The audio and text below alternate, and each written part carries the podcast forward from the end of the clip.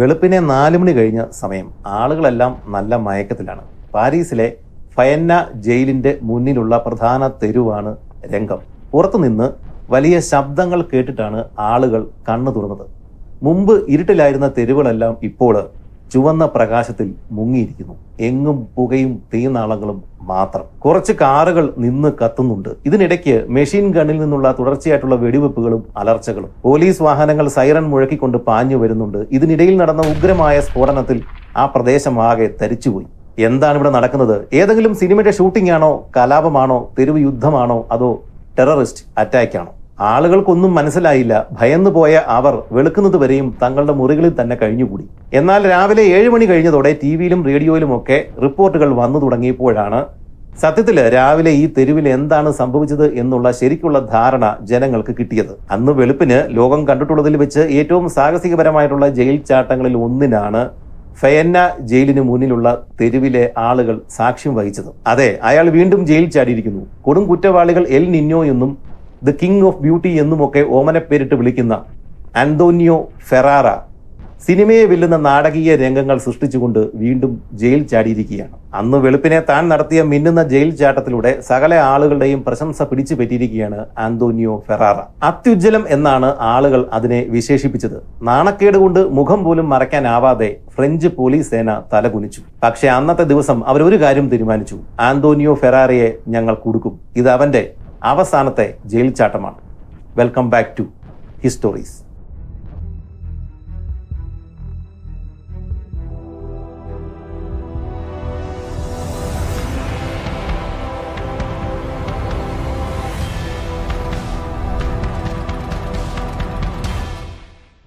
ഇറ്റലിയിലെ കസിനോയിൽ ഒരു ദരിദ്ര കുടുംബത്തിൽ ആയിരത്തി തൊള്ളായിരത്തി എഴുപത്തി മൂന്ന് ഒക്ടോബർ മാസം പന്ത്രണ്ടാം തീയതിയാണ് അന്തോണിയോ ഫെറാറ ജനിക്കുന്നത്. റോമിൽ നിന്ന് ഏതാണ്ട് നൂറ്റി മുപ്പത് കിലോമീറ്റർ തെക്ക് കിഴക്ക് മാറിയാണ് കസീനോ സ്ഥിതി ചെയ്യുന്നത്. ആ കുടുംബത്തിലെ ആറു മക്കളിൽ ഒരാളായിരുന്നു അന്തോനിയോ. ചെറുപ്പത്തിൽ യാതൊരുവിധ പ്രത്യേകതകളും ഇല്ലാതിരുന്ന ഒരു സാധാരണ പയ്യൻ. ഇറ്റലിയിലെ ജോലി കൊണ്ട് തന്റെ വലിയ കുടുംബത്തെ പുലർത്താനാവില്ല എന്ന് മനസ്സിലാക്കിയ ആന്തോനിയുടെ പിതാവ് അദ്ദേഹം പിന്നീട് ഫ്രാൻസിലേക്ക് കുടിയേറുവാൻ തന്നെ തീരുമാനമെടുത്തു. അങ്ങനെ ആയിരത്തി തൊള്ളായിരത്തി എൺപത്തി മൂന്നിൽ ആന്റോണിയോ ഫെറാറ കുടുംബത്തോടൊപ്പം ഫ്രാൻസിൽ എത്തിച്ചേർന്നു. പക്ഷെ അവിടെ എത്തിയിട്ടും ഇദ്ദേഹത്തിന്റെ കുടുംബത്തിന് സാമ്പത്തികപരമായിട്ട് വലിയ നേട്ടമൊന്നും ഉണ്ടാക്കാനായിട്ട് സാധിച്ചില്ല. നേരത്തെ ബോഡി ബിൽഡറായിട്ട് ഇറ്റലിയിൽ ജോലി ചെയ്തിരുന്ന ഇദ്ദേഹത്തിന്റെ പിതാവ് ഫ്രാൻസിൽ വന്ന ശേഷം സാൻഡ്വിച്ചുകൾ വിറ്റിട്ടാണ് ജീവിച്ചിരുന്നത്. വീടുകൾ വൃത്തിയാക്കുന്ന ജോലിയാണ് അന്തോണിയുടെ മാതാവിന് ലഭിച്ചത്. സ്വാഭാവികമായിട്ടും ഈ പിള്ളേരെ ആറ് മക്കളെ നേരെ ചൊവ്വെ നോക്കുവാനായിട്ട് ഈ രണ്ട് ആളുകൾക്കും മാതാപിതാക്കൾക്ക് സാധിച്ചില്ല. അങ്ങനെ പതിനാറാമത്തെ വയസ്സിൽ അന്തോണിയോ ഫെറാറ പഠിത്തമൊക്കെ നിർത്തി തെരുവിലേക്ക് ഇറങ്ങി. നല്ല വിനയമുള്ള ചിരിക്കുന്ന ഒരു പയ്യൻ ഇതായിരുന്നു അവനെക്കുറിച്ച് അന്നത്തെ സുഹൃത്തുക്കൾ പിന്നീട് ആളുകളോട് പറഞ്ഞത്. പക്ഷേ ചെറിയ ചെറിയ കുറ്റകൃത്യങ്ങളിൽ ഫെറാറ അന്നേ ഉൾപ്പെട്ടിരുന്നു. ഈ സ്കൂൾ വിദ്യാഭ്യാസം കഴിയാതെ പതിനാറാമത്തെ വയസ്സിൽ പുറത്തിറങ്ങിയ ഫെറാറ പിന്നീട് പ്ലംബറായിട്ട് ട്രെയിൻ ക്ലീനറായിട്ട് ഹോട്ടലിൽ വെയിറ്ററായിട്ട് ഒക്കെ പണിയെടുത്തു. പക്ഷേ അതൊന്നും അധിക നാൾ നീണ്ടു നിന്നില്ല ഒരിടത്തും ഫെറാറ ഉറച്ചു നിന്നില്ല. അവന് ജീവിക്കാൻ വേണ്ടുന്ന വരുമാനമൊന്നും ഈ ജോലികളിൽ നിന്ന് കിട്ടില്ല എന്ന് ഫെറാറയ്ക്ക് പെട്ടെന്ന് തന്നെ മനസ്സിലായി. എന്നാൽ ഫ്രാൻസിൽ വന്നിട്ട് ഇത്രയും കാലമായിട്ടും ഫ്രഞ്ച് ഭാഷയിൽ പ്രാവീണ്യം നേടാൻ കഴിയാതിരുന്നതാണ് അവന്റെ ഈ ജോലികളിൽ ഉണ്ടായ പരാജയം എന്നാണ് അക്കാലത്തെ അവന്റെ സുഹൃത്തുക്കൾ പിന്നീട് പറഞ്ഞത്. സത്യത്തിൽ സംസാരത്തെക്കാളും ടെക്നിക്കൽ വർക്കുകളിലായിരുന്നു അന്തോണിയയ്ക്ക് കൂടുതൽ താല്പര്യം. ഏതാണ്ട് പതിനെട്ട് പത്തൊൻപത് വയസ്സ് ആയി കഴിഞ്ഞപ്പോഴേക്കും അന്തോണിയോ പൂർണമായിട്ടും ഒരു ക്രിമിനൽ ആയി മാറിക്കഴിഞ്ഞിട്ടുണ്ടായിരുന്നു. ബാങ്കിലേക്ക് കറൻസികൾ കൊണ്ടുപോകുന്ന സെക്യൂരിറ്റി വാഹനങ്ങൾ കൊള്ളയടിക്കുന്നതിലായിരുന്നു അവന്റെ താല്പര്യം. ഇക്കാര്യത്തിൽ അവൻ ഫ്രഞ്ച് അണ്ടർവേൾഡ് രാജാക്കന്മാരുടെ എല്ലാം പ്രശംസ പിടിച്ചുപറ്റി. കൺട്രോൾഡ് എക്സ്പ്ലോഷൻ ഇതായിരുന്നു അന്തോണിയോ ഫെറാറയുടെ പ്രത്യേകത. അതായത് ഒരു സെക്യൂരിറ്റി വാഹനം ബാങ്ക് നോട്ടുകളൊക്കെ ആയിട്ട് പോകുന്ന ഒരു വാഹനം ഇവർ ചെയ്സ് ചെയ്ത് തടഞ്ഞു നിർത്തുന്നു. ശേഷം ഇതിന്റെ പുറകിലെ വാതിൽ ഡൈനാമിറ്റ് വെച്ച് തകർക്കുന്നു. ഈ സമയത്താണ് അന്തോനിയുടെ സ്പെഷ്യാലിറ്റി നമുക്ക് മനസ്സിലാവുക. ഇങ്ങനെ സ്ഫോടനം നടത്തുമ്പോൾ വാഹനത്തിന്റെ പുറകിലുള്ള ഡോറിന് മാത്രമേ കേടുവരാവൂ അല്ലെങ്കിൽ അകത്തുള്ള നോട്ട് കെട്ടുകൾ കത്തി നശിക്കും. ഇക്കാര്യത്തിൽ അന്തോണിയോ ഫെറാറ ഒരു വൻ വിജയമായിരുന്നു. അതായത് ഈ നോട്ട് കെട്ടുകൾക്ക് തീ പിടിക്കാതെ തൊട്ടുപുറയിലുള്ള ഡോറ് മാത്രം സ്ഫോടനത്തിൽ തകർക്കുന്ന വിദ്യ ആ വിദ്യയിൽ അന്തോണിയോ ഫെറാറ അണ്ടർവേൾഡിൽ കിങ്ങായി. പരാബോള ടെക്നിക് എന്നാണ് ഫെറാറയുടെ ഈ വിദ്യ കൺട്രോൾഡ് എക്സ്പ്ലോഷൻ അണ്ടർവേൾഡിൽ അറിയപ്പെട്ടിരുന്നത്. സ്ഫോടക വസ്തുക്കളുടെ കൂട്ടത്തിൽ വളഞ്ഞ ഒരു ഫ്രെയിമും ഫെറാറ ഉപയോഗിക്കുമായിരുന്നു. അങ്ങനെയാണ് ഇതിന് ഫെറാറ ഓപ്പറേഷൻ അല്ലെങ്കിൽ പരാബോള ഓപ്പറേഷൻ എന്ന പേര് വീണത്. ഈ ഒരു ചെറിയ പ്രായത്തിനുള്ളിൽ തന്നെ കഴിവുള്ള ഒരു പയ്യൻ എന്ന രീതിയിൽ ഫെറാറ അണ്ടർ വേൾഡ് രാജാക്കന്മാരുടെ പ്രധാന പ്രിയങ്കരനായിട്ടുള്ള പയ്യനായിട്ട് മാറി. പ്രത്യേകിച്ച് ഫ്രഞ്ച് അധീനതയിലുള്ള കോഴ്സ് എന്ന് പറഞ്ഞ ദ്വീപിലെ അധോലോക ഗ്യാങ്ങുകളും ഒക്കെ ആയിട്ടായിരുന്നു ഇദ്ദേഹത്തിന് ബന്ധം. ഈ ദ്വീപിലാണ് നെപ്പോളിയൻ ജനിച്ചത്. ഈ ദ്വീപിലുണ്ടായിരുന്ന അണ്ടർവേൾഡ് ഗ്യാങ്ങുകൾക്ക് സ്ഫോടക വസ്തുക്കൾ കൈകാര്യം ചെയ്യുന്നതിൽ പ്രത്യേകം പരിശീലനം കിട്ടിയിട്ടുള്ള ആളുകളായിരുന്നു. ഇവരിൽ നിന്നാവണം ഈ controlled explosion technique Antonio Ferrara പഠിച്ചെടുത്തത്. അക്കാലത്ത് അന്തോണിയോ ഫെറാറയും സംഘവും നടത്തിയിരുന്ന ഓപ്പറേഷനുകളുടെ ഒരു പൊതു സ്വഭാവം ഇതായിരുന്നു.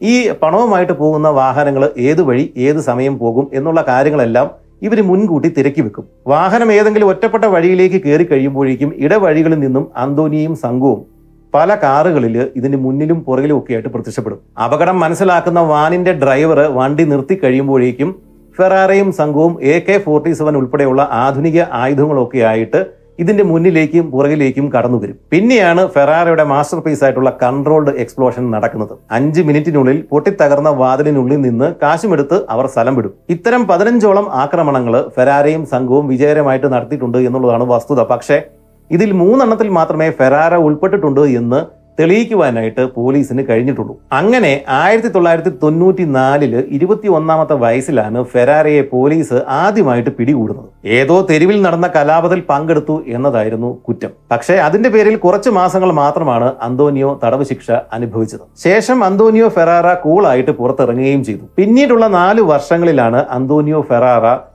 ഓർഗനൈസ്ഡ് ക്രൈം എന്ന രീതിയിൽ സംഘടിത കുറ്റകൃത്യങ്ങളിൽ ഏർപ്പെട്ടു തുടങ്ങിയത്. ഫ്രഞ്ച് അണ്ടർവേൾഡിന്റെ പടികൾ ഇതുപോലെ ഓരോന്നായി ചവിട്ടി കയറിയ അന്തോണിയോ ഫെറാറ ഓർഗനൈസ്ഡ് ക്രൈമുകളുടെ രാജാവ് എന്ന് പിൽക്കാലത്ത് അറിയപ്പെടുവാൻ തുടങ്ങി. മെഷീൻ ഗണ്ണുകൾ ഉപയോഗിക്കുവാനും അതുപയോഗിച്ച് ബാങ്കുകൾ കൊള്ളയടിക്കുവാനും വേണ്ടിയിട്ട് ഈ രംഗത്തെ ഏറ്റവും എക്സ്പീരിയൻസ്ഡ് ആയിട്ടുള്ള കുറച്ച് ആളുകളെ കൂട്ടി ഒരു ഗ്യാങ് ഇദ്ദേഹം രൂപകൽപ്പന ചെയ്തു. ഡ്രീം ടീം എന്നാണ് ഈ ഒരു ഗ്യാങ്ങിനെ പത്രക്കാരെ വിളിച്ചിരുന്നത്. അത്ര നീറ്റ് ആൻഡ് ക്ലീൻ ആയിട്ടാണ് ആന്റോണിയോ എല്ലാ ഓപ്പറേഷനുകളും നടത്തിയിരുന്നത്. യൂറോപ്പിലെ ഏറ്റവും ഡേഞ്ചറസ് ഹിറ്റിംഗ് ഗ്രൂപ്പ് എന്നാണ് ഇന്റർപോൾ ഇവരെ വിശേഷിപ്പിച്ചിരുന്നത്. പക്ഷേ പോലീസ് ഈ സമയമെല്ലാം ഇയാളെ ശ്രദ്ധാപൂർവം നിരീക്ഷിച്ചു വരികയായിരുന്നു. ഈ ആന്തോണിയുടെ പ്രത്യേക രീതിയിലുള്ള ഓപ്പറേഷനുകൾ ചില പ്രത്യേക സ്വഭാവങ്ങൾ ഇതെല്ലാം പോലീസ് നിരീക്ഷിച്ച് പഠന വിധേയമാക്കി വെറും അഞ്ചടി അഞ്ചിഞ്ച് മാത്രം ഉയരമുണ്ടായിരുന്ന അന്തോനിയോ ഫെറാറിയെ കൂട്ടുകാർ വിളിച്ചിരുന്നത് എൽ നിന്യോ എന്നാണ്. കൊച്ചുകുട്ടി ചെറിയ പയ്യൻ എന്നൊക്കെയാണ് അർത്ഥം. അതുകൊണ്ട് തന്നെ കണ്ടാൽ യാതൊരുവിധ പ്രത്യേകതകളും ഇല്ലാത്ത ഈ അന്തോനിയോ ഫെറാറിയെ ഒരു കൂട്ടത്തിനിടയ്ക്ക് ഒരു ജനക്കൂട്ടത്തിനിടയിൽ വെച്ച് കണ്ടു കിട്ടിയാൽ ഇദ്ദേഹമാണ് എന്ന് തിരിച്ചറിയാനായിട്ട് പ്രയാസമായിരുന്നു. അവസാനം ഫ്രഞ്ച് പോലീസിന്റെയും ഇന്റർപോളിന്റെയും കൂട്ടായ പരിശ്രമത്തിനൊടുവിൽ അവർ ആന്റോണിയോ ഫെറാരയെ കുടുക്കുക തന്നെ ചെയ്തു. ആയിരത്തി തൊള്ളായിരത്തി തൊണ്ണൂറ്റിയേഴ് അവസാനത്തിലാണ് ഫെറാറ പോലീസ് പിടിയിൽ ആകുന്നത്. പക്ഷേ ഫെറാറ പിടിയിലായ ശേഷമാണ് അന്തോണിയോ ഫെറാറ ഈ ഫ്രഞ്ച് അണ്ടർ വേൾഡിന് എത്രത്തോളം പ്രിയങ്കരനായിട്ടുള്ള ഒരാളാണ് എന്നുള്ള കാര്യം ഈ പോലീസിന് മനസ്സിലായി. അന്നൊരു ദിവസം എല്ലാ മാസവും നടത്തുന്ന മെഡിക്കൽ ചെക്കപ്പിനായിട്ട് അന്തോണിയോ ഫെറാറയെയും മൂന്ന് കൂട്ടാളികളെയും പോലീസ് ഒരു വണ്ടിയിൽ കയറ്റിയിട്ട് ആശുപത്രിയിലേക്ക് കൊണ്ടുപോയിക്കൊണ്ടിരിക്കുകയായിരുന്നു. ഫെറാറയെ അറസ്റ്റ് ചെയ്തിട്ട് ഏതാണ്ട് ഒരു കൊല്ലം കഴിഞ്ഞിരിക്കുന്നു. അതുകൊണ്ട് തന്നെ ഫെറാറ ഇനി ഒരു ഭീഷണിയല്ല. അയാളുടെ കാലങ്ങളെല്ലാം കഴിഞ്ഞു എന്ന് പോലീസും ജനങ്ങളും കരുതിയിരുന്ന ഒരു സമയമായിരുന്നു അത്. പക്ഷേ കഴിഞ്ഞ കുറേ മാസങ്ങളായിട്ട് ഇതുപോലെ എല്ലാ മാസവും മെഡിക്കൽ ചെക്കപ്പിന് പുറത്തിറങ്ങുന്ന സമയത്ത് ഫെറാറയെ രക്ഷിക്കുവാൻ വേണ്ടിയിട്ട് പദ്ധതി ഒരുങ്ങുന്നുണ്ട് എന്നുള്ള വിവരം ആരും അറിഞ്ഞില്ല. പഴയ കഥ വീണ്ടും ആവർത്തിച്ചു. ഹോസ്പിറ്റലിലേക്ക് പോകുന്ന വഴിയിൽ ഇടവഴികളിൽ നിന്ന് പത്തോളം കാറുകൾ പ്രധാന വഴിയിലേക്ക് പ്രവേശിച്ചു. ഈ പത്ത് കാറുകളിൽ അഞ്ചെണ്ണം ഈ വണ്ടിയിൽ അതായത് ഫെറാറയെ കൊണ്ടുവന്ന വണ്ടിയുടെ മുന്നിലും അഞ്ചെണ്ണം പുറകിലും വന്നു. പോലീസ് ഇത് കണ്ടിട്ട് റിയാക്ട് ചെയ്യുന്നതിന് മുമ്പ് തന്നെ ഫെറാറയുടെ ആളുകൾ വന്നിട്ട് ഈ വണ്ടി നിർത്തി വളഞ്ഞു. ഫെറാറ പണ്ട് ഇവരെ പഠിപ്പിച്ച ആ പരാബോളിക് എക്സ്പ്ലോഷൻ അവർ ഫെറാറയ്ക്ക് വേണ്ടിയിട്ട് ഇവിടെ ഒന്നുകൂടി നടത്തി. ഫെറാറ ഇരുന്ന വണ്ടിയുടെ പുറകിലത്തെ ഡോറ് അവർ ഇതുപോലെ എക്സ്പ്ലോഷൻ നടത്തി പൊട്ടിക്കുകയും ഫെറാറിയെ കൂളായിട്ട് അവിടെ നിന്ന് പൊക്കിയെടുത്തുകൊണ്ട് പോവുകയും ചെയ്തു. പുകപടലങ്ങൾ കെട്ടടങ്ങിയ ശേഷം മാത്രമാണ് അന്തോണിയോ ഫെറാറ തങ്ങളുടെ കൂട്ടത്തിൽ ഇല്ല എന്നുള്ള വിവരം പോലീസുകാർ തിരിച്ചറിഞ്ഞത്. പിന്നീടുള്ള നാല് വർഷങ്ങളിൽ അതായത് ഈ ജയിൽ ചാട്ടം കഴിഞ്ഞിട്ടുണ്ടായ നാല് വർഷങ്ങളിൽ അന്തോണിയോ ഫെറാറിയും സംഘവും ശരിക്കും അഴിഞ്ഞാടുകയായിരുന്നു. ഒട്ടേറെ ബാങ്ക് കവർച്ചകളാണ് ഈ ഒരു സമയം കൊണ്ട് അന്തോണിയോ ഫെറാറിയും സംഘവും നടത്തിയത്.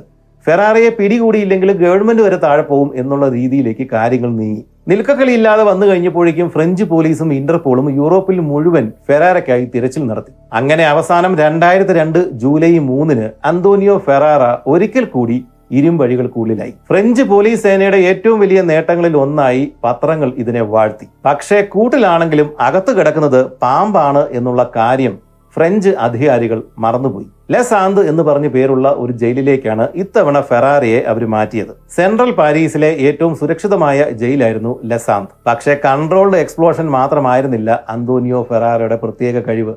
ജയിൽ ചാട്ടവും അതിൽ ഉൾപ്പെടുമായിരുന്നു. ജയിലിലെ ഗാർഡുകളായിട്ടുള്ള പോലീസുകാരുടെ കൂട്ടത്തിൽ നിന്നും കാശിന് ആവശ്യമുള്ളവരെ തിരഞ്ഞെടുക്കുവാനായിട്ട് അല്ലെങ്കിൽ കണ്ടുപിടിക്കാനായിട്ട് ഫെറാറയ്ക്ക് വലിയ ബുദ്ധിമുട്ടൊന്നും നേരിട്ടില്ല. ഒന്നര മില്യൺ വരെയും ഓഫറുകൾ കൊടുത്തിട്ടാണ് ഓരോരുത്തരെ തന്റെ സംഘത്തിലേക്ക് ഈ ഗാർഡുകളിൽപ്പെട്ട ആളുകളെ തന്റെ കാര്യങ്ങൾ നേടുവാൻ വേണ്ടിയിട്ട് തന്റെ കൂട്ടത്തിലേക്ക് ഫെറാറ ചേർത്തത്. എന്നാൽ ജയിലിൽ ചാടുവാനുള്ള ഫെറാറയുടെ ആദ്യ ശ്രമം വിജയിച്ചില്ല. വെറും ഒരു മാസം മാത്രമാണ് അന്തോണിയോ ഫെറാറയെ ലെസാന്ത എന്ന് പറഞ്ഞ ആ ജയിലിൽ അവർ പാർപ്പിച്ചത്. അത് കഴിഞ്ഞപ്പോഴേക്കും അവിടെ നിന്ന് മാറ്റി. അതിന്റെ കാരണം ഫെറാറയുടെ സെല്ലിൽ നിന്നും അര കിലോയോളം പ്ലാസ്റ്റിക് എക്സ്പ്ലോസീവ് ആണ് അധികൃതർ കണ്ടെത്തിയത്. ഇതൊക്കെയും കറപ്റ്റഡ് ആയിട്ടുള്ള ഉദ്യോഗസ്ഥന്മാരെ വെച്ചിട്ട് അന്തോണിയോ ഫെറാറ പുറത്തു നിന്നും അകത്തേക്ക് വരുത്തിച്ചതാണ്. ഇനിയും ഇവിടെ നിർത്തിയാൽ ശരിയാവില്ല എന്ന് മനസ്സിലാക്കിയതോടെ അവർ അന്തോണിയോ ഫെറാറയെ ഫയന്ന ജയിലിലേക്ക് മാറ്റി. ഫ്രാൻസിലെ തന്നെ ഏറ്റവും വലിയ ജയിൽ കോമ്പൗണ്ടുകളിൽ ഒന്നാണ് ഫയന്ന പ്രിസൺ ഏതാണ്ട് ആയിരത്തി എഴുന്നൂറ് കുറ്റവാളികളെ വരെയും ഇവിടെ പാർപ്പിക്കുവാൻ സൗകര്യമുണ്ട്. എന്നാൽ അത് ചില സമയങ്ങളിൽ രണ്ടായിരത്തി ഇരുന്നൂറ് വരെയും പോകാറുണ്ട്.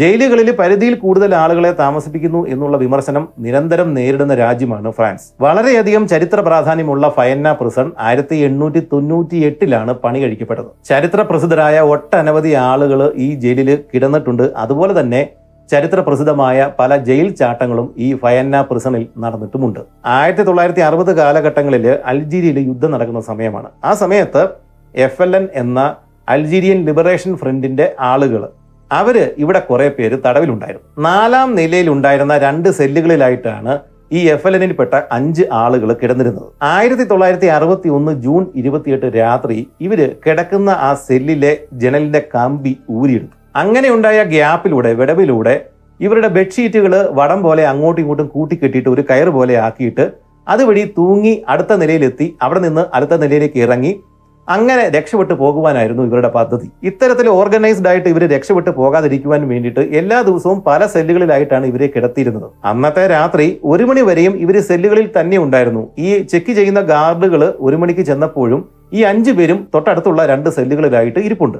എന്നാൽ ഒന്നര മണിയോടെ ഒരു പ്രിസൺ ഗാർഡ് പുറത്തെ ഭിത്തിയിൽ ഈ ബെഡ്ഷീറ്റ് ഒരെണ്ണം തൂങ്ങിക്കിടക്കുന്നത് കാണുകയും അപായമണി മുഴക്കുകയും ചെയ്തു. ഉടൻ തന്നെ ഗാർഡുകളും നായ്ക്കളും എല്ലാം അങ്ങോട്ടേക്ക് പാഞ്ഞെത്തി ഇവർക്ക് വേണ്ടിയിട്ട് തിരച്ചിൽ നടത്തി. പക്ഷെ ഇവരെ കണ്ടെത്തിയില്ല. ഇവർ അതിനു മുമ്പേ അവിടെ നിന്ന് രക്ഷപ്പെട്ടിരുന്നു. ഇതുപോലെ തന്നെ ഇത്തരം വലിയ ജയിൽ കോമ്പൗണ്ടുകളിൽ ഉണ്ടാവാൻ സാധ്യതയുള്ള കലാപങ്ങളും ഈ ഫയന്ന പ്രിസണിൽ നേരത്തെ നടന്നിട്ടുണ്ട്.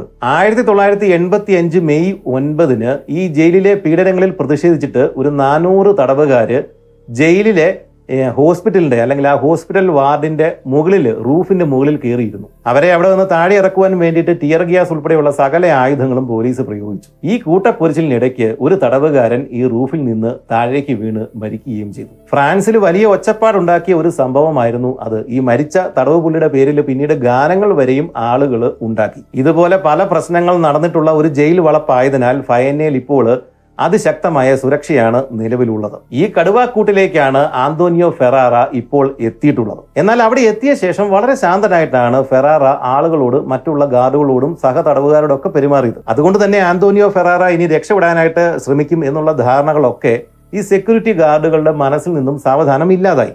അത് തന്നെയായിരുന്നു ഫെറാറയുടെ ഉദ്ദേശം. അങ്ങനെ ആ ദിവസം വന്നെത്തി. രണ്ടായിരത്തി മൂന്ന് മാർച്ച് പന്ത്രണ്ട് വെളുപ്പിനെ നാലര മണി. ജയിലിന്റെ തൊട്ടടുത്തുണ്ടായിരുന്ന ഒരു വീതിയിലൂടെ ഒരു കാറ് സാവധാനം ഫയന്ന ജയിലിന്റെ പ്രധാന കവാടത്തിന്റെ മുന്നിൽ വന്നു നിന്നു. അതിനുള്ളിൽ ആയുധധാരികളായിട്ടുണ്ടായിരുന്ന ആറു പേർ ഉണ്ടായിരുന്നു. വണ്ടി സാവധാനം ഫയന്ന ജയിലിന്റെ മുന്നിലെത്തി നിന്ന ശേഷം ഇവർ ആറു പേരും ഇതിനുള്ളിൽ നിന്ന് പുറത്തേക്ക് ഇറങ്ങി അവരുടെ കയ്യിൽ ഗ്ലൗസുകളും പോലീസ് എന്ന് എഴുതിയ ആം ബാൻഡുകളും ഒക്കെ ഉണ്ടായിരുന്നു. അതുകൊണ്ട് ഇവർ പോലീസുകാരാണ് എന്നാണ് ഈ ജയിലിന്റെ ഈ കവാടത്തിന് അരികിലുണ്ടായിരുന്ന വാച്ച് ടവറുകളിൽ നിന്നിരുന്ന ഉദ്യോഗസ്ഥന്മാർ ഗാർഡുകൾ വിചാരിച്ചത് അവരെ അങ്ങനെ തെറ്റിദ്ധരിപ്പിക്കുക എന്നുള്ളത് തന്നെയായിരുന്നു ഇവരുടെ ഉദ്ദേശം. സാധാരണ ഈ സമയത്ത് പട്രോളിങ്ങിന് വേണ്ടിയിട്ട് അണ്ടർ കവർ പോലീസുകാർ ഈ രീതിയിൽ ഇതുവഴി വന്നു പോകുന്നതാണ്.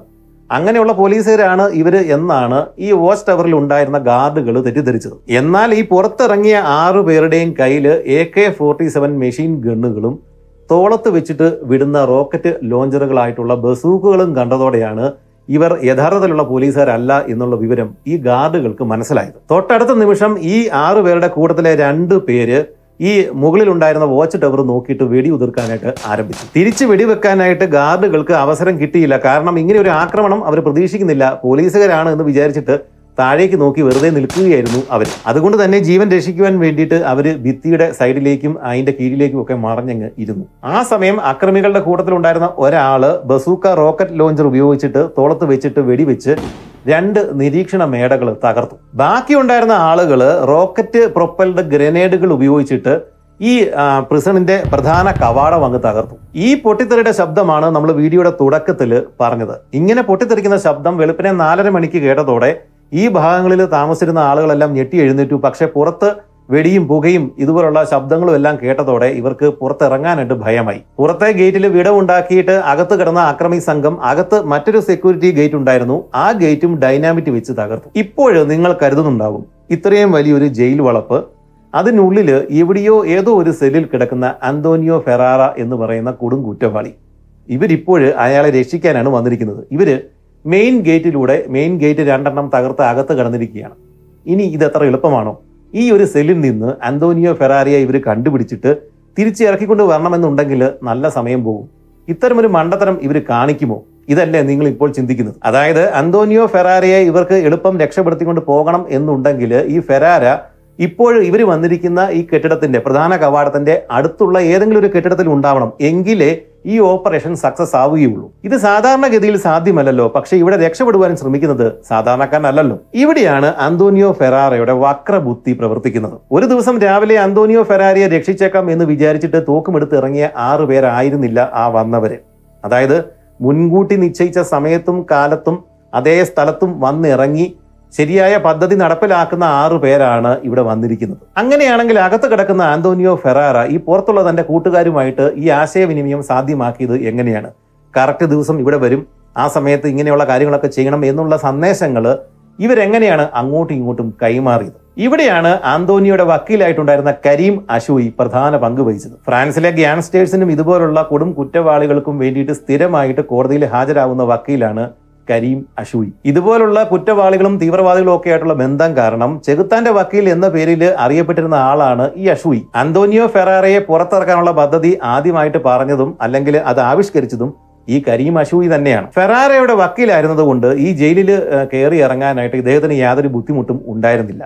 ഈ സമയങ്ങളിലാണ് ഓരോ പ്രാവശ്യവും വരുന്ന ഓരോ തവണയും ചെറിയ ചെറിയ സാധനങ്ങൾ ഈ അന്തോണിയോ ഫെറാറയുടെ കയ്യിൽ ഈ വക്കീൽ കൊടുക്കുമായിരുന്നു. അത് നേരിട്ട് കൊടുക്കാനായിട്ട് പറ്റില്ല. അതിന് പകരം ഇവർ നേരത്തെ തന്നെ ഒരു ഒന്ന് രണ്ട് ജയിൽ ഗാർഡുകളെ കാശ് കൊടുത്ത് വശത്താക്കിയിട്ടുണ്ടായിരുന്നു. ആ ഗാർഡുകൾ വഴി ടെന്നീസ് ബോളിന്റെ അകത്തും പഴങ്ങൾക്കകത്തും ഒക്കെ വെച്ചിട്ടാണ് പല സാധനങ്ങൾ പാർട്സ് പാർട്സ് ആയിട്ട് ഈ കരീം അഷു ഈ ജയിലിനുള്ളിൽ എത്തിച്ചു കൊടുത്തിരുന്നത്. വളരെ ശ്രദ്ധാപൂർവം നടത്തിയിരുന്ന ഒരു പരിപാടി പരിപാടിയായിരുന്നതിനാൽ ആരും ഇത് ശ്രദ്ധിച്ചില്ല. പക്ഷേ എന്താണ് ഈ കരീം അഷൂയി ഈ ആപ്പിളിനകത്തും ബോളിനകത്തും ഒക്കെ കൊണ്ട് ഈ ആന്റോണിയോ ഫെരാരയ്ക്ക് എത്തിച്ചു കൊടുത്തുകൊണ്ടിരുന്നത്. പല ഭാഗങ്ങളായിട്ട് കരീം അഷൂയി അകത്ത് എത്തിച്ചു കൊടുത്തിരുന്നത് ഒരു ഭിത്തി തകർക്കുവാൻ ആവശ്യമായിട്ടുള്ള ബോംബിന്റെ ഘടകങ്ങളാണ്. അങ്ങനെ കുറച്ച് നാളുകൾ കൊണ്ട് രഹസ്യമായിട്ട് തന്റെ സെല്ലിനുള്ളിൽ അന്തോനിയോ ഫെറാറ ഒരു ചെറിയ ബോംബ് ഉണ്ടാക്കിയെടുത്തു. ഇനി അടുത്ത ഘട്ടമാണ്. മുമ്പ് പറഞ്ഞല്ലോ ഫെറാറയുടെ സെല്ല് മെയിൻ ഗേറ്റിൽ നിന്നും വളരെ ദൂരെ മാറിയിട്ടുള്ള ഒരു സ്ഥലത്താണ്. വലിയ കോമ്പൗണ്ടാണ് ഇത് ഈ ഓപ്പറേഷൻ നടക്കുന്ന ദിവസം രക്ഷപ്പെടുത്താനായിട്ട് ആളുകൾ വരുന്ന ദിവസം അവിടെ കിടന്നു കഴിഞ്ഞാൽ രക്ഷപ്പെടാൻ പറ്റില്ല. ഉറപ്പായിട്ടും ഈ മെയിൻ ഗേറ്റിന് അടുത്തുള്ള ഏതെങ്കിലും മുറിയിലേക്ക് അന്ന് രാത്രി അന്തോണിയോ ഫെറാറ മാറിയേ പറ്റൂ. അതിനുള്ള പദ്ധതിയാണ് അടുത്തത്. ഓപ്പറേഷൻ നടന്ന ദിവസം രാത്രി അതായത് മാർച്ച് പന്ത്രണ്ട് രാത്രിയിൽ തന്റെ മുറിയിൽ റെഗുലർ സെർച്ചിന് വന്ന ഗാർഡുകളെ ഈ മുറിക്കകത്തോട് താൻ കേട്ടില്ല എന്നൊക്കെ പറഞ്ഞിട്ട് വെറുതെ ഒരു ബഹളം ഈ ആന്റോണിയോ ഫെറാറ അവിടെ നടത്തി. ബലപ്രയോഗത്തിലൂടെ ഈ ഗാർഡുകൾ ഈ മുറിയിലേക്ക് സെല്ലിലേക്ക് കയറുവാനായിട്ട് ശ്രമിച്ചപ്പോഴേക്കും വന്ന ഒരു ഗാർഡിന്റെ ചെവിക്കൽ നോക്കി ഒരടിയും ഫെറാറ കൊടുത്തു. ഇതെല്ലാം പദ്ധതിയുടെ ഭാഗമായിട്ട് ചെയ്യുന്നതാണ് എന്ന് പ്രത്യേകം പറയേണ്ട ആവശ്യമില്ലല്ലോ. ഈ അടി കൊടുത്തതോടെ ഫെറാറിയെ ഈ സെല്ലിൽ ഇനി കിടത്താൻ പറ്റില്ല എന്ന് അവരങ്ങ് തീരുമാനിച്ചു. ഇങ്ങനെ ബഹളം വെക്കുന്ന ആളുകളെയൊക്കെ ഇവർ ഒരു ടോർച്ചറിംഗ് റൂമിലേക്കാണ് മാറ്റുന്നത്. അതിനെ ഡിസിപ്ലിനറി റൂം എന്നൊക്കെ ഔദ്യോഗികമായിട്ട് വിളിക്കും. ശരിക്കും ടോർച്ചറിംഗ് റൂമാണ് ആ റൂമിലേക്ക് മാറ്റുവാൻ വേണ്ടിയിട്ടാണ് ഇദ്ദേഹം ഈ പണി മുഴുവൻ ചെയ്തത്. അങ്ങനെ ആക്രമണകാരിയായിട്ട് മാറിയ അക്രമാസക്തനായിട്ടുള്ള അന്തോണിയോ ഫെറാറിയെ അവർ ആ രാത്രിയിൽ ഈ ഡിസിപ്ലിനറി റൂമിലേക്ക് മാറ്റി. എവിടെയാണ് ഈ ടോർച്ചറിംഗ് റൂം ഉള്ളത്? അത് ഈ മെയിൻ ഗേറ്റിന് തൊട്ടടുത്താണ്. അങ്ങനെ സൂത്രത്തിൽ ആന്റോണിയോ ഫെറാറ ഈ തന്റെ ആളുകൾ വരുന്നതിന് തൊട്ട് മുമ്പ് തന്നെ ആ രാത്രിയിൽ തന്നെ ഈ മെയിൻ ഗേറ്റിനടുത്തുള്ള ടോർച്ചറിംഗ് റൂമിൽ എത്തിയിട്ടുണ്ടായിരുന്നു. അങ്ങനെ ആ രാത്രി കടന്നുപോയി വെളുപ്പിനെ ആകാറായി അന്തോണിയോ ഫെറാറ ഉറങ്ങിയിട്ടുണ്ടായിരുന്നില്ല. തന്റെ സെല്ലിൽ നിന്നും അന്തോണിയോ ഫെറാറയെ ഗാർഡുകൾ വലിച്ചിഴച്ചിട്ട് ഈ ടോർച്ചറിംഗ് റൂമിൽ കൊണ്ടിടുന്ന സമയത്ത് ഇദ്ദേഹത്തിന്റെ ഉടുപ്പിനടിയിൽ ഒരു ചെറിയ ബോംബ് ഒളിപ്പിച്ചു വെച്ചിട്ടുള്ള കാര്യം അവരാരും കണ്ടിരുന്നുമില്ല. വെളുപ്പിനെ നാലര മണിക്ക് പുറത്ത് ഗ്രനേഡ് പൊട്ടുന്ന ശബ്ദം കേട്ടതോടെ തന്റെ കൂട്ടുകാർ വെളിയിൽ എത്തിയിട്ടുണ്ട് എന്ന് ഫെറാറയ്ക്ക് മനസ്സിലായി. ഉടൻ തന്നെ ഫെറാറയും പ്രവർത്തിച്ചു. അദ്ദേഹത്തിന്റെ കയ്യിലുണ്ടായിരുന്ന ആ ബോംബ് ഉപയോഗിച്ചിട്ട് ആ ടോർച്ചറിംഗ് റൂമിന്റെ ഭിത്തി ഇദ്ദേഹം തകർത്ത് അവിടെ നിന്ന് വെളിയിൽ ചാടി. ഈ സമയത്ത് പുറത്ത് സ്ഫോടന പരമ്പരകൾ നടന്നുകൊണ്ടിരിക്കുകയാണ്. വെടിവെപ്പുകളും നിലവിളിയും ഒക്കെ നടന്നുകൊണ്ടിരിക്കുന്നു. അതുകൊണ്ട് എല്ലാവരുടെയും ശ്രദ്ധ പുറത്താണ്. അതുകൊണ്ട് തന്നെ അകത്ത് ഇത്തരം ഒരു ചെറിയ സ്ഫോടനം നടന്നിട്ട് ഒരു ഭിത്തി തകർന്ന വിവരമൊന്നും ആരും അറിഞ്ഞില്ല. വെടിവെപ്പിന്റെയും അതുമൂലമുണ്ടായ അരക്ഷിതാവസ്ഥയുടെയും മറവിൽ ഈ പുകയുടെ മറവിൽ ആന്റോണിയോ ഫെറാറ കൂളായിട്ട് ഈ തകർന്ന ഭിത്തിയുടെ ഇടവഴി മെയിൻ ഗേറ്റിന് അരികിലെത്തിയിട്ട് തന്റെ കൂട്ടുകാരുടെ കാറിനുള്ളിലേക്ക് കയറി. വെറും പത്ത് മിനിറ്റുകൾക്കുള്ളിലാണ് ഈ പറഞ്ഞ എല്ലാ കാര്യങ്ങളും സംഭവിച്ചത്. ശേഷം കാറിൽ കയറിയ അന്തോണിയോ ഫെറാറയും കൊണ്ട് അവരവിടെ നിന്ന് സ്ഥലം വിട്ടു. പോകുന്ന വഴിയിൽ പാർക്കിംഗ് ലോട്ടിൽ ഉണ്ടായിരുന്ന ഒരു ആറ് കാറുകൾ റോക്കറ്റ് ലോഞ്ചർ ഉപയോഗിച്ച് അവർ കത്തിച്ചു കളഞ്ഞു. കാരണം ഇവരുടെ പുറകെ വരുന്ന പോലീസ് കാറുകൾക്ക് മാർഗതടസ്സം ഉണ്ടാക്കുക എന്നതായിരുന്നു ഉദ്ദേശം. എന്തായാലും ഒരു വട്ടം കൂടി അന്തോണിയോ ഫെറാറ വിജയകരമായിട്ട് ജയിലിൽ ചാടി. പല വാഹനങ്ങളിൽ പല മാർഗങ്ങളിൽ തെക്കൻ ഫ്രാൻസിലേക്കാണ് ഫെറാറയും കൂട്ടരും പോയത്. ഫെറാറയുടെ കൂട്ടുകാരിൽ ഒരാൾക്ക് കണ്ണിൽ സാരമായ പരിക്കേറ്റിട്ടുണ്ടായിരുന്നു ഇവിടെ ഈ സെക്യൂരിറ്റി ഗാർഡുകൾക്കും കാര്യമായിട്ട് പരിക്കുകൾ ഏറ്റിട്ടുണ്ടായിരുന്നു പക്ഷേ ആരും മരണപ്പെട്ടില്ല. ഇതൊരു മില്ലിമീറ്റർ പ്രൊസിഷൻ അറ്റാക്ക് ആയിരുന്നു എന്നാണ് ഒഫീഷ്യൽസ് ഇതിനോട് പ്രതികരിച്ചത്. പക്ഷേ ഇത് അത്ര പെർഫെക്റ്റ് അറ്റാക്ക് ആയിരുന്നില്ല. പത്ത് മിനിറ്റോളം ഈ ജയിൽ വളപ്പിൽ കിടന്ന് അഴിഞ്ഞാടിയ ഫെറാറിയും കൂട്ടരും കുറച്ച് കാര്യങ്ങൾ അവശേഷിപ്പിച്ചിട്ടാണ് അവിടെ നിന്ന് പോയത്. ഒരു ഹാൻഡ് ഗൺ ഒരു റൈഫിൾ സ്ഫോടക വസ്തുക്കൾ രക്തക്കറകൾ ഇതെല്ലാം അവിടെ കിടപ്പുണ്ടായിരുന്നു. ഇത് മാത്രമല്ല ആന്റോണിയോ ഫെറാറ തന്നെ വലിയൊരു അബദ്ധം കാണിച്ചു.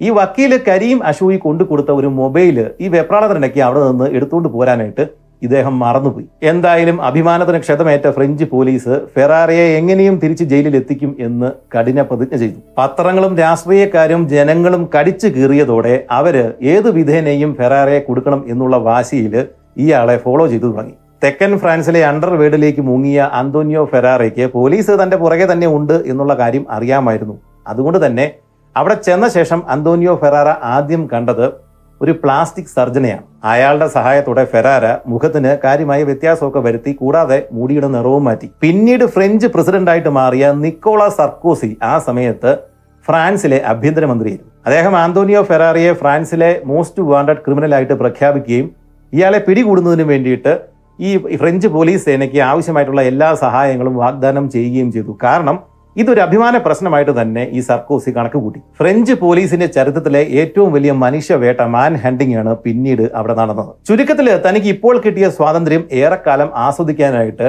അന്തോണിയോ ഫെറാറയ്ക്ക് സാധിച്ചില്ല. മാസങ്ങൾ കഴിയും തോറും ഫെറാറയുടെ കൂട്ടുകാരിൽ ഓരോരുത്തരായി പോലീസിന്റെ പിടിയിലായി. അങ്ങനെ രണ്ടായിരത്തി മൂന്ന് ജൂലൈ പത്തിന് അന്തോണിയോ ഫെറാറ അന്നത്തെ ദിവസം വൈകുന്നേരം ഒരു ബാറിലേക്ക് കയറി. ഈ പാരീസിന്റെ പാരീസ് നഗരത്തിന്റെ പ്രാന്തപ്രദേശങ്ങളിൽ ഉണ്ടായിരുന്ന ഒരു ബാറാണ്. ആ സമയത്ത് ധാരാളം ആളുകൾ ആ ബാറിൽ ഉണ്ടായിരുന്നു. ഒട്ടനവധി ടൂറിസ്റ്റുകൾ വന്നു പോകുന്ന ഒരു സ്ഥലമായിരുന്നു അത്. കൂട്ടുകാരനെ കാണുവാൻ വേണ്ടിയിട്ട് നേരത്തെ തന്നെ റിസർവ് ചെയ്ത് വെച്ചിരുന്ന സീറ്റിലേക്ക് അല്ലെങ്കിൽ ആ സീറ്റിൽ പോയി അന്തോണിയോ ഫെറാറ ഇരുന്നു. തൊട്ടടുത്ത നിമിഷം ബാറിലെ ഹൈ ബീം ലൈറ്റുകളെല്ലാം ഓണായി. ചുറ്റും അതായത് കനത്ത പ്രകാശത്തിൽ തനിക്ക് ചുറ്റും നാൽപ്പതോളം ആളുകൾ തോക്ക് ചൂണ്ടി നിൽക്കുന്ന കാഴ്ചയാണ് ഫെറാറ പിന്നീട് കണ്ടത്. സത്യത്തിൽ ആ ബാറിൽ ആ സമയത്ത് ഉണ്ടായിരുന്ന എല്ലാ ആളുകളും അണ്ടർ കവേർഡ് പോലീസുകാരായിരുന്നു ഞെട്ടിപ്പോയ അന്തോണിയോ ഫെറാറ ആദ്യം കണ്ട പോലീസുകാരോട് ചോദിച്ചു ഓ നിങ്ങൾ പിന്നെയും വന്നോ? നാല് മാസങ്ങൾ നീണ്ട കഠിന പരിശ്രമത്തിനൊടുവിലാണ് അന്തോണിയോ ഫെറാറയെ കൊടുക്കുവാനായിട്ട് ഫ്രഞ്ച് പോലീസിന് സാധിച്ചത്. ഓരോ ഘട്ടം ഘട്ടമായിട്ട് ഈ അന്തോണിയോ ഫെറാറയുടെ കൂട്ടുകാരെ ഓരോരുത്തരായിട്ട് വലയിലാക്കിയിട്ട് അവരിൽ നിന്നാണ് ഫെരാറയുടെ ശരിക്കുള്ള ലൊക്കേഷൻ ഇവർ മനസ്സിലാക്കിയെടുത്തത്. എന്തായാലും ഫ്രഞ്ച് പോലീസ് അഭിമാനം രക്ഷിച്ചു. ഫെരാറ വീണ്ടും ജയിലിലായി. നീണ്ട കുറച്ച് വർഷങ്ങളിലെ നിയമ പോരാട്ടങ്ങൾക്കൊടുവിൽ രണ്ടായിരത്തി എട്ടിലാണ് അന്തോണിയോ ഫെറാറിയെ കോടതി ശിക്ഷ വിധിക്കുന്നത്. ഫെരാറയ്ക്ക് പതിനേഴ് വർഷവും കരീം അഷൂയിക്ക് ഏഴ് വർഷവുമാണ് ശിക്ഷ ആദ്യമേ വിധിച്ചിരുന്നത്. പക്ഷേ ഇവർ രണ്ടുപേരും അപ്പീലിന് പോയി. അങ്ങനെ ഈ അഷൂയുടെ വിധി ഒരു വർഷത്തേക്കോ രണ്ട് വർഷത്തേക്കോ കുറയ്ക്കുകയും ചെയ്തു. അത് മാത്രമല്ല ഫെറാറയ്ക്ക് ഈ പതിനേഴ് എന്നുള്ളത് പന്ത്രണ്ട് കൊല്ലമാക്കി മാറ്റുകയും ചെയ്തു. പക്ഷേ വേറെയും കുറച്ച് ശിക്ഷകളുടെ വിചാരണകൾ ഇദ്ദേഹത്തിന് ഇനിയും നേരിടേണ്ടതുണ്ട്. അതുകൊണ്ട് തന്നെ ഈ പന്ത്രണ്ട് എന്നുള്ളത് ഇനി കൂടാനും കുറയാനും സാധ്യതയുണ്ട്. എന്തായാലും ഇപ്രാവശ്യം പഴയതുപോലെ അന്തോണിയോ ഫെറാറിയെ ജയിലിൽ പാർപ്പിക്കുവാനായിട്ട് പോലീസുകാർ തയ്യാറായില്ല. അവർ വേറെ പല പദ്ധതികൾ ആവിഷ്കരിച്ചു. ഇവൻ ഇനിയും ജയിലിൽ ചാടാൻ പാടില്ല. അതുകൊണ്ട് തന്നെ മൂവായിരത്തി എണ്ണൂറോളം ആളുകൾ താമസിക്കുന്ന മറ്റൊരു ജയിൽ കോമ്പൗണ്ടിലേക്കാണ് ഫെറാറിയെ ഇപ്രാവശ്യം മാറ്റിയത്. ഫെറാരയ്ക്ക് കിടക്കുവാൻ വേണ്ടി തന്നെ പുതിയൊരു ബ്ലോക്ക് തന്നെ ഇവർ പണിതു. ആ ബ്ലോക്കിൽ ഫെറാര ഏകനായിരുന്നു. തൊട്ടടുത്ത സെല്ലുകളിലൊന്നും ആരും ഉണ്ടായിരുന്നില്ല. ഇരുപത്തിമൂന്ന് ഗാർഡുകൾ സദാസമയവും മാറി മാറി ഫെറാറയുടെ കൂട്ടത്തിൽ തന്നെ ആയുധധാരികളായിട്ടുള്ള ഗാർഡുകളാണ് ഇവർ ഫെറാറയുടെ കൂട്ടത്തിൽ തന്നെ ഉണ്ടായിരുന്നു. മാസത്തിൽ ഒന്ന് തന്നെ വന്ന് കാണുന്ന ഗേൾഫ്രണ്ട് കാമുകി ഒഴിച്ച് മറ്റാരുമായിട്ടും സംസാരിക്കുവാനോ കാണുവാനോ ഉള്ള അധികാരം അനുവാദം ഇദ്ദേഹത്തിന് ഉണ്ടായിരുന്നില്ല. അത് മാത്രമല്ല ഇതിനകത്തിരുന്ന് ഇദ്ദേഹത്തിന് പഠിക്കാനോ വായിക്കുവാനോ പോലും ഉള്ള അനുമതി കൊടുത്തിരുന്നില്ല. ചുരുക്കത്തിൽ സൂര്യപ്രകാശം കാണാതെയാണ് അന്തോണിയോ ഫെറാറ ആ സെല്ലിനുള്ളിൽ കഴിഞ്ഞുകൂടിയത്. കുളിക്കുമ്പോൾ പോലും ഈ ഗാർഡുകൾ ചുറ്റും നിൽക്കും. അതിനുള്ളിൽ നിന്ന് വേണം ഇദ്ദേഹത്തിന് കുളിക്കുവാൻ. ഇത്രയൊക്കെ സെക്യൂരിറ്റി കൊടുത്ത് തടവിൽ പാർപ്പിക്കുന്നത് കൊണ്ട് അന്തോണിയോ ഫെറാറ ഇനിയും ചാടില്ല എന്ന് തന്നെയാണ് പോലീസുകാർ വിചാരിക്കുന്നത്. പക്ഷേ ഇത് അന്തോണിയോ ഫെറാറയാണ് എന്തും സംഭവിക്കാം. അങ്ങനെ വീണ്ടും ഒരു പത്ത് വർഷങ്ങൾ കടന്നുപോയി. ഈ പത്ത് വർഷവും നല്ല കുട്ടിയായിട്ട് നല്ല മനുഷ്യനായിട്ട് അന്തോണിയോ ഫെറാറ ഈ ജയിലിൽ ഏകാന്തവാസത്തിൽ ഉണ്ടായിരുന്നു. അങ്ങനെ രണ്ടായിരത്തി പതിനെട്ട് ജൂലൈ മാസം. അപ്പോഴും ഫെറാറയുടെ ഈ സുരക്ഷയുടെ കാര്യത്തിൽ ഒരു വിട്ടുവീഴ്ചയ്ക്കും പോലീസ് തയ്യാറായിട്ടുണ്ടായിരുന്നില്ല. ഫെറാറ എപ്പോൾ വേണമെങ്കിലും ചാടാം. ഈ ജൂലൈ മാസം തുടങ്ങിയ ആഴ്ചയിൽ ആ ഒരു സമയത്ത് ജയിലിന്റെ പരിസരങ്ങളിൽ ഡ്രോണുകൾ പ്രത്യക്ഷപ്പെട്ടു. അതോടുകൂടിയിട്ട് ഈ പോലീസുകാർ അന്തോണിയോ ഫെറാറയെ കൂടുതൽ ശ്രദ്ധിക്കുവാനായിട്ട് തുടങ്ങി. എന്തോ ഒരു പദ്ധതി പുറത്ത് ആസൂത്രണം ചെയ്യുന്നുണ്ട് അല്ലെങ്കിൽ എന്തോ സംഭവിക്കാൻ പോവുകയാണ് എന്ന് ഇവർക്ക് മനസ്സിലായി. അന്നൊരു ദിവസം വിസിറ്റിംഗ് റൂമിൽ അന്തോണിയോ ഫെറാറ തന്റെ ഗേൾഫ്രണ്ട് വന്നിട്ടുണ്ടായിരുന്നു. അവളെ കാണുവാൻ വേണ്ടിയിട്ട് ഇദ്ദേഹം വിസിറ്റിംഗ് റൂമിലേക്ക് വന്നെത്തി. ആ സമയത്ത് ഈ വിസിറ്റിംഗ് റൂമിൽ വേറെ ചില കുറ്റവാളികളും അവരുടെ ബന്ധുക്കളും ഒക്കെ നിൽപ്പുണ്ടായിരുന്നു. ഈ ഒരു സമയത്താണ് അന്തോണിയോ ഫെറാറ ഈ കാമുകിയെ കാണുവാൻ വേണ്ടിയിട്ട് ഇവിടെ എത്തിയിരിക്കുന്നത്. ഇവരിങ്ങനെ സംസാരിച്ചു കൊണ്ടിരിക്കുന്ന സമയത്ത് പെട്ടെന്ന് ഒരു ഹെലികോപ്റ്ററിന്റെ ശബ്ദം മുകളിൽ നിന്ന് കേട്ടു. മുന്നറിയിപ്പില്ലാതെ ജയിൽ കോമ്പൗണ്ടിലേക്ക് പറന്നിറങ്ങുന്ന ഹെലികോപ്റ്റർ ഉറപ്പായിട്ടും അന്തോണിയോ ഫെറാറയുടെ സംഘത്തിലെ ആളുകളേതാവാം എന്ന് പോലീസിന് മനസ്സിലായി. അവർ പെട്ടെന്ന് ജാഗരൂകരായി. അന്തോണിയോ ഫെറാറയ്ക്ക് ചുറ്റും അവർ വന്ന് നിലയുറപ്പിച്ചു. ഉടൻ തന്നെ അതിക്രമിച്ച് കോമ്പൗണ്ടിൽ കയറിയ ആ കോപ്റ്റർ ഈ വിസിറ്റിംഗ് റൂമിന് തൊട്ട് മുമ്പിലുള്ള ഗ്രൗണ്ടിലേക്ക് വന്നങ്ങിറങ്ങി. അതിന്റെ ഉള്ളിൽ നിന്നും ആയുധധാരികളായിട്ടുള്ള ഒട്ടനവധി പേർ പെട്ടെന്ന് ചാടി പുറത്തേക്ക് ഇറങ്ങിയിട്ട് ചുറ്റുപാടും വെടിവെക്കാനായിട്ട് ആരംഭിച്ചു. കൂട്ടത്തിൽ സ്മോക്ക് ബോംബും ടിയർ ഗ്യാസും അവർ പ്രയോഗിച്ചതോടെ ഈ ഗാർഡുകൾക്ക് പോലും അങ്ങോട്ടും ഇങ്ങോട്ടും കാണാൻ വയ്യാത്ത ഒരു സ്ഥിതിവിശേഷം സംജാതമായി. വെടിവെപ്പ് കനത്തതോടെ ഈ അന്തോണിയോ ഫെറാറയുടെ ചുറ്റും നിന്നിരുന്ന ഗാർഡുകൾ അങ്ങോട്ടും ഇങ്ങോട്ടും ചേറി മാറുകയും ചെയ്തു. ഇതേ സമയം കോപ്റ്ററിൽ വന്നിറങ്ങിയ ആ അക്രമി സംഘം വിസിറ്റിംഗ് റൂമിന്റെ ഡോറ് ബോംബ് വെച്ച് ഡൈനാമിറ്റ് വെച്ച് തകർത്ത് അകത്ത് കയറി. കനത്ത പുകയിലും തീയിലും അകത്ത് എന്താണ് സംഭവിക്കുന്നതെന്നോ ആരാണ് രക്ഷപ്പെടുവാൻ വേണ്ടിയിട്ട് ശ്രമിക്കുന്നതെന്നോ ഈ ഗാർഡുകൾക്ക് മനസ്സിലായതേയില്ല. എട്ട് മിനിറ്റുകൾക്കുള്ളിൽ ഈ ഹെലികോപ്റ്ററിൽ വന്ന ആളുകൾ ഉദ്ദേശിച്ച കാര്യം കഴിഞ്ഞിട്ട് അവിടെ നിന്ന് പറന്നുപോകി. ഗാർഡുകൾ ഞെട്ടിപ്പോയി. അന്തോണിയോ ഫെറാറ ഒരിക്കൽ കൂടി രക്ഷപ്പെട്ടിരിക്കുന്നു. പക്ഷേ വിസിറ്റിംഗ് റൂമിലെ പുക പുകപടലങ്ങൾ ഒന്ന് അടങ്ങിക്കഴിഞ്ഞപ്പോഴാണ് അതിനുള്ളിൽ ഒന്ന് ക്ലിയർ ആയി കഴിഞ്ഞപ്പോഴാണ് ഈ ഗാർഡുകൾ ശരിക്കും ഞെട്ടിപ്പോയത്. അന്തോണിയോ ഫെറാറ ചിരിച്ചുകൊണ്ട് അവിടെ തന്നെ നിൽപ്പുണ്ട്. അപ്പോൾ പിന്നെ ആരാണ് രക്ഷപ്പെട്ടത്? ശരിക്കും ആ ഒരു സമയത്ത് മാത്രമാണ് തങ്ങൾക്ക് പറ്റിയ അബദ്ധം പ്രിസണിലെ ഗാർഡുകൾക്ക് തിരിച്ചറിയാനായിട്ട് സാധിച്ചത്. പ്രിസൺ ബ്രേക്കിൽ മാസ്റ്റർ ഡിഗ്രി എടുത്ത മറ്റൊരു കൊടും കുറ്റവാളി കൂടി വിസിറ്റിംഗ് റൂമിൽ ആ സമയത്ത് അവിടെ ഉണ്ടായിരുന്നു. അയാളാണ് ഇപ്പോൾ രക്ഷപ്പെട്ടിരിക്കുന്നത്. ഫ്രഞ്ച് അധോലോകത്തെ സൂപ്പർ സ്റ്റാറായ റിദ്വാൻ ഫെയ്ദ് ആയിരുന്നു അത്.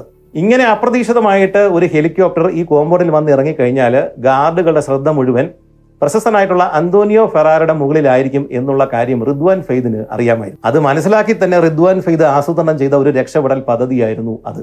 എന്താണെങ്കിലും ഒരു കുറ്റവാളിയുടെ മറവിൽ മറ്റൊരു കുറ്റവാളി രക്ഷപ്പെട്ടു. സത്യത്തിൽ വർഷങ്ങളായിട്ടുള്ള ഏകാന്തവാസം പിന്നെ കൂടെ കൂടെ വരുന്ന ഈ ഗേൾ ഫ്രണ്ടിന്റെ ഉപദേശം ഇതെല്ലാം കൂടെ കൂടിയിട്ട് അന്തോണിയോ ഫെറാറ കുറേയൊക്കെ മാറിയിരുന്നു. തനിക്ക് രക്ഷപ്പെടുവാൻ യാതൊരു ഉദ്ദേശവും ഉണ്ടായിരുന്നില്ല എന്ന് ഈ ഫെറാറ പിന്നീട് തന്റെ കൂട്ടത്തിലുണ്ടായിരുന്ന ഗാർഡുകളോട് പറയുകയും ഉണ്ടായി അങ്ങനെ അവസാനം ഈ വർഷം രണ്ടായിരത്തി ഇരുപത്തിരണ്ട് ജൂലൈ എട്ടിന് തന്റെ പത്തൊൻപത് വർഷത്തെ ഈ ജയിൽവാസം അവസാനിപ്പിച്ചുകൊണ്ട് അല്ലെങ്കിൽ അത് പൂർത്തിയാക്കിക്കൊണ്ട് അന്തോണിയോ ഫെറാറ പുറത്തിറങ്ങി. ഇപ്പോൾ ഇയാൾക്ക് നാൽപ്പത്തിയെട്ട് വയസ്സാണ് പ്രായം. കൂടുതൽ ത്രില്ലിംഗ് ലൈഫിന് വേണ്ടിയിട്ട് ഇനിയും ഇതിൽ കൂടുതൽ അഭ്യാസങ്ങൾ ഇദ്ദേഹം കാണിക്കുമോ? അതോ ഈ കാമുകിയെ കല്യാണമൊക്കെ കഴിച്ചിട്ട് സുഖമായിട്ട് ഇദ്ദേഹം അവിടെ കഴിഞ്ഞു കൂടുമോ ഇതൊന്നും നമുക്കിപ്പോഴും അറിയില്ല.